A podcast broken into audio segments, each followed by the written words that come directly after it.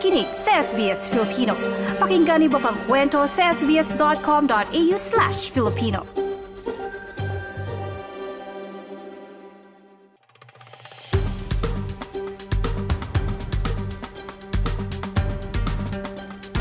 Inihayag na ang mga kasama sa listahan ng Australia Day Honours List ngayong taon.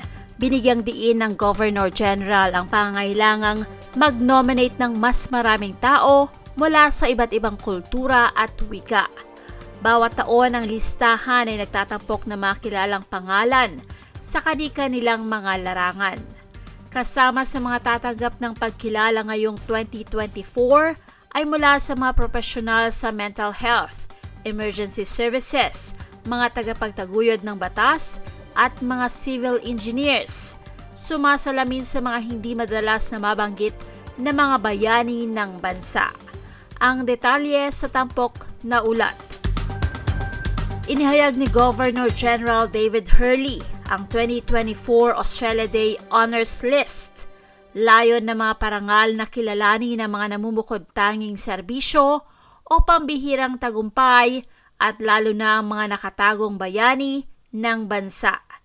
Ngayong taon, isang libo at apat na katao ang tumanggap ng mga parangal, kabilang dalawampu na tatanggap ng gawad sa Military Division sa Order of Australia, 224 na Meritorious Awards, 59 ang Distinguished at Conspicuous Awards, at 49 na Australians ang kinikilala para sa kanilang mga kontribusyon sa naging pagtugon ng Australia sa COVID-19 pandemic. Kabilang sa kanila si Dr. Francis Ni Lante Aqua na magiging member of the Order of Australia sa General Division.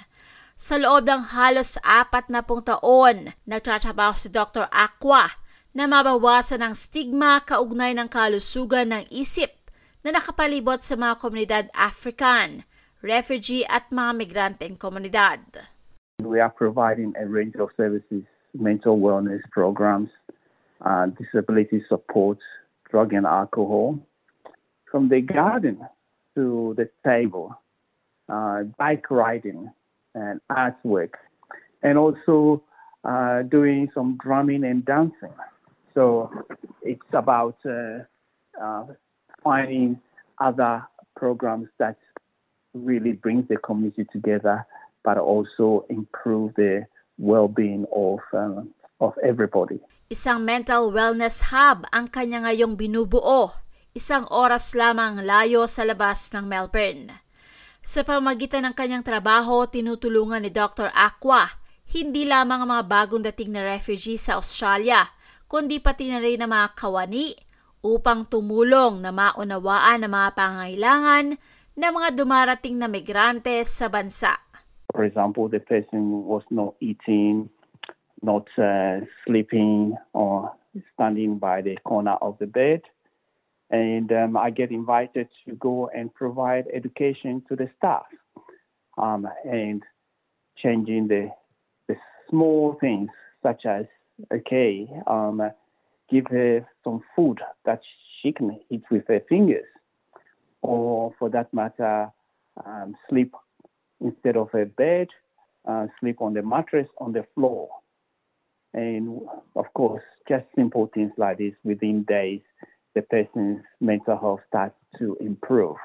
Sino mang Australian ay maaaring magbigay ng nominasyon para sa isang tao na kanilang iginagalang at hinahangaan sa pamagitan ng honors and awards system ng Order of Australia. Sa naging pag-anunsyo ng Governor General ngayong taon, Binigyang diin ito ang pagkakaiba-iba at pagiging inclusive at ang pagsisikap na mapadami ang mga nominasyon mula sa mga may pinagmulan na hindi gaanong nabibigyan ng representasyon. Ang bawat nominasyon ay sinusuri ng Honors and Awards Secretariat pagkatapos ay isinasaalang-alang ng Council of the Order of Australia bago gawin ng Governor General ang mga rekomendasyon. Si Badhima Indra Ratna ay isang distinguished professor sa civil engineering sa University of Technology, Sydney. Dumating siya sa Australia bilang isang batang lecturer sa University of Wollongong noong unang bahagi ng 1990s at ngayon siya ay magiging member of the Order of Australia o AM sa General Division. I realized that uh, Australia did not have much research at all going on in the area of railway track infrastructure. While there was significant research going on in the area of uh, rolling stock, but there was nothing, basically nothing, in terms of high quality research uh, applied to uh, railway tracks. Pinangunahan ni Dr. Indra Ratna ang pagsasaliksik sa larangan ng infrastruktura sa riles ng tren. At sa panahon na inanunsyo ang Sydney Olympics 2000, naabot niya ang isang napakahalagang kaganapan sa kanyang larangan. And that is the time that the uh, Australian railways, especially the New South Wales railway industry, got terribly excited and thought, well, how are we going to cater for all these uh, uh, trains carrying so many people? And is, isn't it time to spend a lot of effort in improving the railway tracks? And that's the time that this research really took off. Tumanggap ng maraming parangal si Dr. Indra Ratna sa buong karera niya.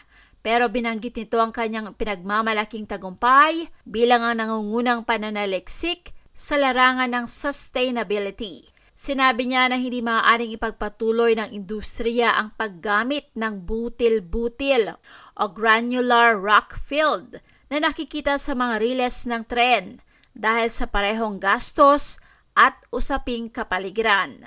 Then I realized that what if we can use waste materials to construct railway tracks? What about the used rubber tires? I mean, we discard about 50 million uh, tires uh, every year, and that's more than two times our population. And uh, what are we going to do with these rubber tires? What about the waste materials that we discard from the coal mining industry and the steel manufacturing industry? Things like coal wash, fly ash, steel furnace slag. At mula noon, tinignan nito kung ang mga waste materials na ito ay maaaring mapalitan para sa conventional materials. And I started this research and it worked. And uh, so we have now started uh, doing field trials with the help of Australian industry, mainly Sydney Trains, and also in in various projects. The ARTC uh, has helped us a lot. And we have tried to show Uh, through field trials that these waste materials can actually be used in the railway tracks to improve the performance of the tracks, especially for the heavy haul trains or the freight trains. And this is a huge saving, millions of dollars annually saving for the asset owners, and also it's a significant environmental contribution. Sa mga tatanggap ngayong taon, 50.5% sa mga ito ay mga kababaihan.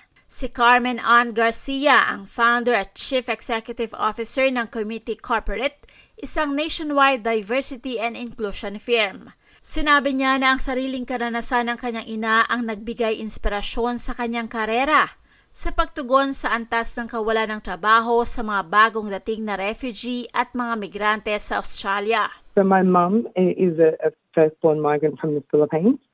Um, and I saw through my upbringing firsthand how her qualifications as a lawyer wasn't recognised. And she was forced to take any job to make ends meet. And I feel like that really had an impact on her dignity and purpose. So I guess my life mission has been around how do we work through and challenge conventional thinking around recognizing that migrants built this country. They have a strong history in bringing skills. And I think one thing we forget in Australia is that unlike other OECD countries, Australia is one of the very few where migrants are actually more skilled than our native population. Nakatulong ito sa tagumpay ng higit sa dalawampung taong karanasan sa pagtatrabaho sa refugee resettlement, training at empleyo. Sa pamagitan ng kanyang trabaho, nakita ng Australia na may dugong Pilipino na si Carmen Garcia ang maraming mga refugee na magsimula sa mga trabaho na kumikita lamang ng $800 sa Centerlink tungo sa pagkakaroon ng mga posisyon na inaabot ng $90,000 ang sweldo at marami pa nga ang nakabili ng sariling bahay. Ang proud na may pinagmulang Pilipino ay tatanggap ngayon ng parangal sa General Division ng Order of Australia at umaasa siyang ito ay magbibigay liwanag sa iba pang mga quiet achievers o tahimik sa kanilang mga nagagawa at tagumpay sa sariling larangan. I think it's important that we reach into communities and we tap people on the shoulder to recognise what they're doing. I think naturally for women and also people from culturally diverse backgrounds, we're not self promotional. That's not part of our culture. So I think the Governor General's message is really to every Australian if you see someone doing amazing things, you know, put them forward. Let's recognise there are so many diverse faces and, and people that make this country great. I definitely wouldn't have thought to nominate myself, um, obviously, for these honours. And there are some amazing people out there that thought me worthy and have put me forward. And I feel like I now have a role in paying it forward and identifying those quiet achievers, those unsung heroes that really do contribute to Australia and how I can help shine a spotlight on them as well. Samantala, hindi naman ito ang unang pagkakataon na makatanggap ang isang Australian na may dugong Pinoy ng ganitong parangal.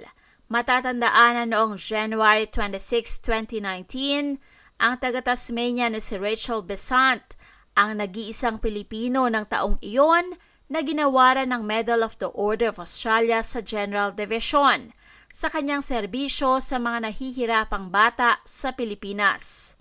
Samantala, ang yumaong abogado mula New South Wales na si Lolita Farmers ang unang Pilipino na ginawaran ng Medal for the Order of Australia noong taong 1981 para sa kanyang serbisyo para sa mga migrante, lalo na para sa mga kababaihan. May mga iba pang Filipino-Australians na nagawaran ng ganitong parangal sa mga nagdaang taon. Patunay lamang ito ng pagpapahalaga at pagkilala ng Australia sa mga tao na nagpupursigi at nagsisikap na makatulong sa kapwa at makagawa ng kaibahan sa buhay ng ibang nangangailangan. Ang ulat na yan ay binuo ni Hannah Kwon para sa SBS News at may dagdag ng ulat mula sa inyong lingkod, Ana Livilata para sa SBS Filipino.